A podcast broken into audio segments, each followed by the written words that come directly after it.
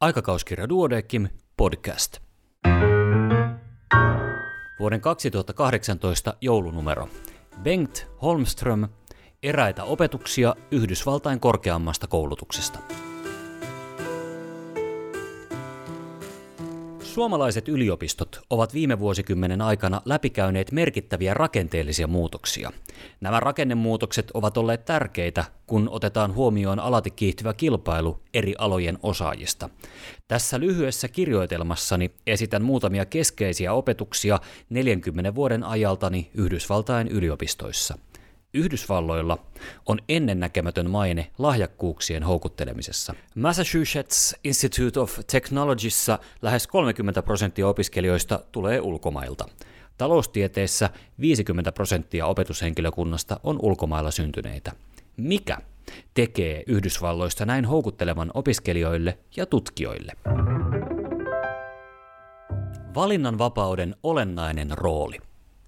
Monet viittaisivat koulutukseen ja tutkimukseen osoitettujen resurssien määrään Yhdysvalloissa.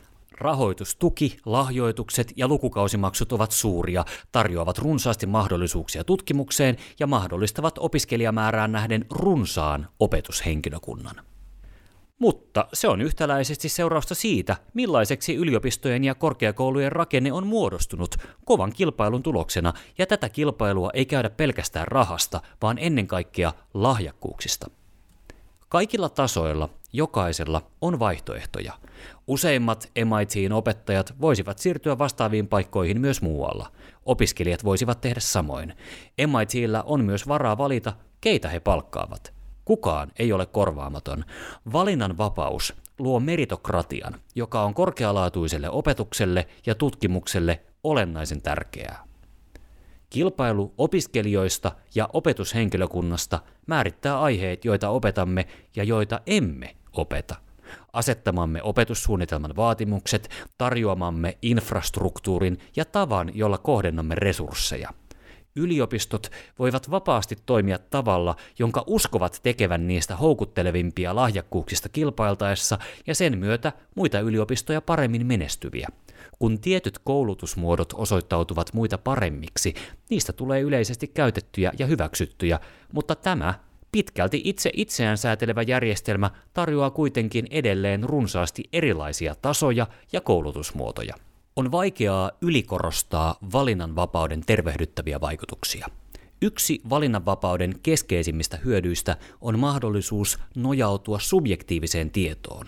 Opiskelijavalinnat, opetushenkilökunnan rekrytointi ja sitouttaminen, opetushenkilökunnan palkanmaksu, stipendipäätökset ja kaikenlaiset muutkin päätökset perustuvat suurelta osin vertaisryhmiltä ja muilta osapuolilta saatuihin subjektiivisiin arviointeihin – Muutama merkittävä suorituskirje luotetuilta ja arvovaltaisilta professoreilta tai lukion opettajilta voivat olla hylkäämis- ja hyväksymispäätösten kannalta ratkaisevia, koska me kaikki haluamme parhaiden opiskelijoiden hakevan MITihin. Prosessi edellyttää asianmukaista huolellisuutta, mutta järjestelmä perustuu lopulta luottamukseen. Euroopan suurena haittana on kilpailun puute. Se aiheuttaa raskasta byrokratiaa, mikä ei johdu pahantahtoisuudesta tai kyvyttömistä hallintovirkamiehistä, vaan siitä, että puute kilpailusta edellyttää tiukempien sääntöjen ja määräysten asettamista. Tämä on tietyssä mielessä täysin järkevää. Julkista monopolia ei voida harjoittaa ilman raskasta byrokratiaa. Ajan myötä se johtaisi rehottavaan voimavarojen ja vallan väärinkäyttöön. Perustutkinto-ohjelmien rakenne. Kuvailen ohessa runsaan valinnanvapauden ja kilpailun seurauksia kertomalla hieman lisää perustutkinto-ohjelmasta tyypillisessä korkeakoulussa tai yliopistossa.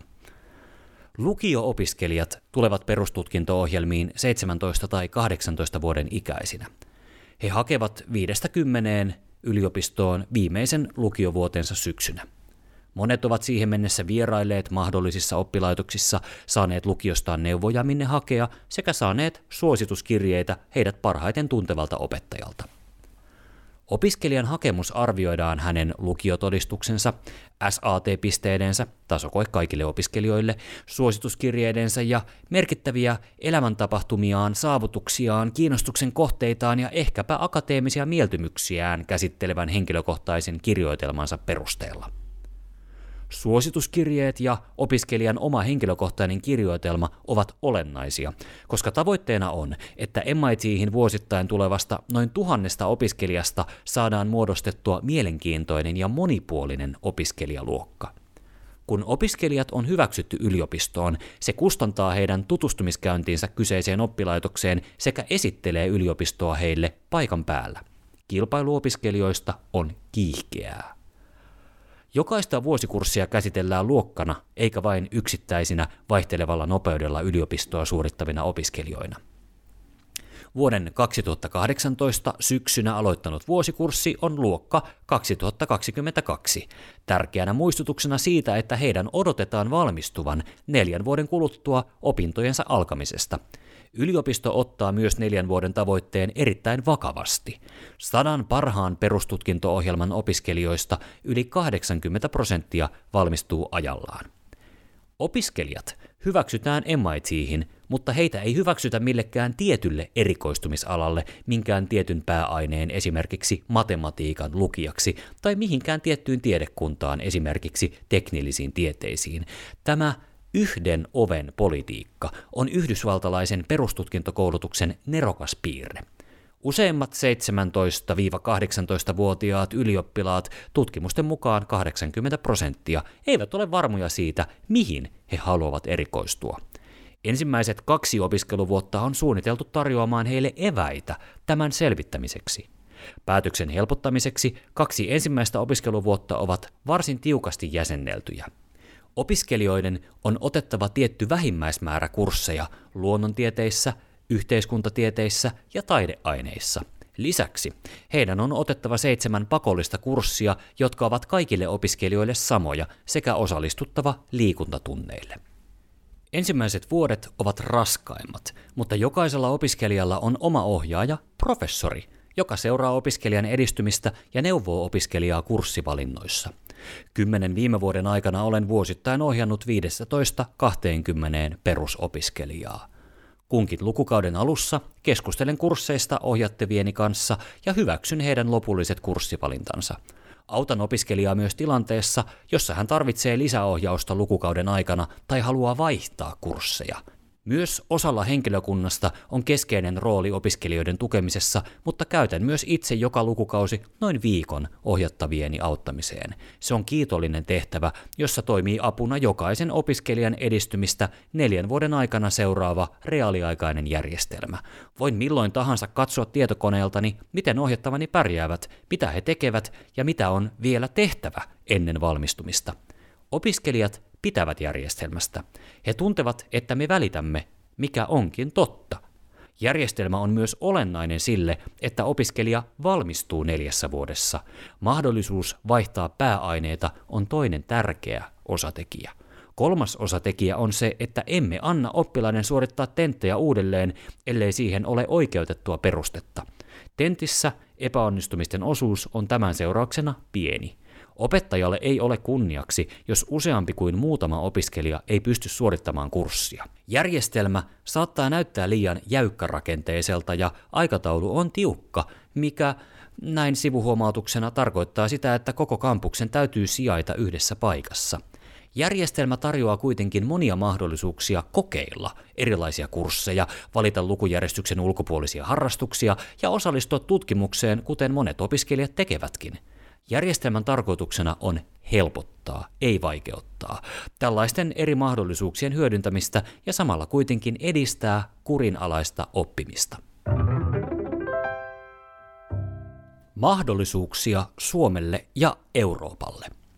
Toivon, että tiiviimpi rakenne, opiskelijoiden hyväksyminen yhden oven politiikalla ja kullekin opiskelijalle nimetty oma ohjaaja tulisivat myös osaksi suomalaisia perustutkinto-ohjelmia. Aalto-yliopisto näyttää sitoutuneen kokeilemaan tätä. On totta, että opiskelijoiden ja opetushenkilökunnan lukumäärien suhde tekee ohjausjärjestelmästä raskaamman, mutta kun tämän järjestelmän edut otetaan huomioon, en näe tätä ylitsepääsemättömäksi esteeksi. On monia syitä, miksi Suomessa on vaikeaa ottaa käyttöön valinnanvapaus samassa laajuudessa kuin Yhdysvalloissa. Yliopistoja on ensinnäkin niin vähän – Pyrkimys yhdistää yliopistoja hallintokustannuksissa säästämiseksi ja näennäisten tehokkuusetujen saavuttamiseksi on suuntaus, jota vastustaisin sillä perusteella, että myös pienet oppilaitokset voivat tarjota laadukasta opetusta ja jopa tehdä mielenkiintoista tutkimusta. Yhdysvalloissa on monia huipputason oppilaitoksia, joilla ei ole tohtoriohjelmia ja joiden opiskelijamäärä on noin tuhat tai pienempikin. En usko, että niissä toimiva opetushenkilökunta tuntee olevansa merkityksetöntä tai keskinkertaista. Eräs asia, jonka Suomi voisi ja joka sen pitäisi tehdä kilpailun lisäämiseksi ja organisaatioiden toimivuuden parantamiseksi, olisi toteuttaa Bolonian sopimus, joka erottaa kandidaatin tutkinnon maisterin tutkinnosta ja edellyttää, että opiskelijat hakevat uudestaan maisteriohjelmiin – Tämä toimisi yliopistoille hyvänä kannustimena tehdä kandidaattiohjelmistaan niin hyviä, että opiskelijoiden olisi helppo päästä niistä hyvätasoiseen maisteriohjelmaan. Se toimisi yliopistoille hyvänä kannustimena luoda myös maisteriohjelmistaan mahdollisimman tasokkaita ja houkuttelevia. Vaihtoehdot paranisivat ja siirtymistä tapahtuisi enemmän myös muualle Eurooppaan. Järjestelmälle on erittäin haitallista antaa opiskelijalle automaattinen oikeus jatkaa suoraan maisterin tutkintoon jo perustutkinto-ohjelman alussa. Toinen tapa ottaa käyttöön lisäkannustimia ja hieman tervettä kilpailua on siirtyä kuvaamaani yhden oven politiikkaan. Ei ole sattumaa, että kaikki hyvät perustutkinto-ohjelmat Yhdysvalloissa noudattavat tätä toimintatapaa. Edellä kuvaamieni keskeisten hyötyjen lisäksi yksi lisäetu on se, että tämä järjestelmä tarjoaa opiskelijoille vaihtoehtoja yliopiston sisällä – ja nämä vaihtoehdot puolestaan kannustavat kehittämään kaikkia ohjelmia mielenkiintoisiksi ja houkutteleviksi. Myös sisäinen kilpailu on hyödyllistä. Heikoillekin laitoksille on moniovisuuden vuoksi taattu opiskelijoita tavalla, joka on epäterve eikä kannusta parannuksiin. Lopuksi. Euroopan korkeakoulutus on selvästi hyötynyt Euroopan unionista – Kilpailua ja valinnanvapautta on enemmän. Yksi syy on se, että monet eurooppalaiset palaavat Eurooppaan sen jälkeen, kun ovat suorittaneet Yhdysvalloissa tohtoriopintonsa ja tuovat samalla mukanaan arvokkaita käytäntöjä ja yhä tehokkaampia organisaatiorakenteita. Vasta perustettu Helsinki Graduate School of Economics on yksi esimerkki tästä. Toivon, että se, mikä parhaillaan yleistyy yliopistokoulutuksen korkeimmilla tasoilla, toteutuu myös perusopetuksessa. Bengt Holmström, taloustieteen professori, Massachusetts Institute of uh, Technology, Yhdysvallat. Ruotsin keskuspankin palkinto Alfred Nobelin muistoksi vuonna 2016.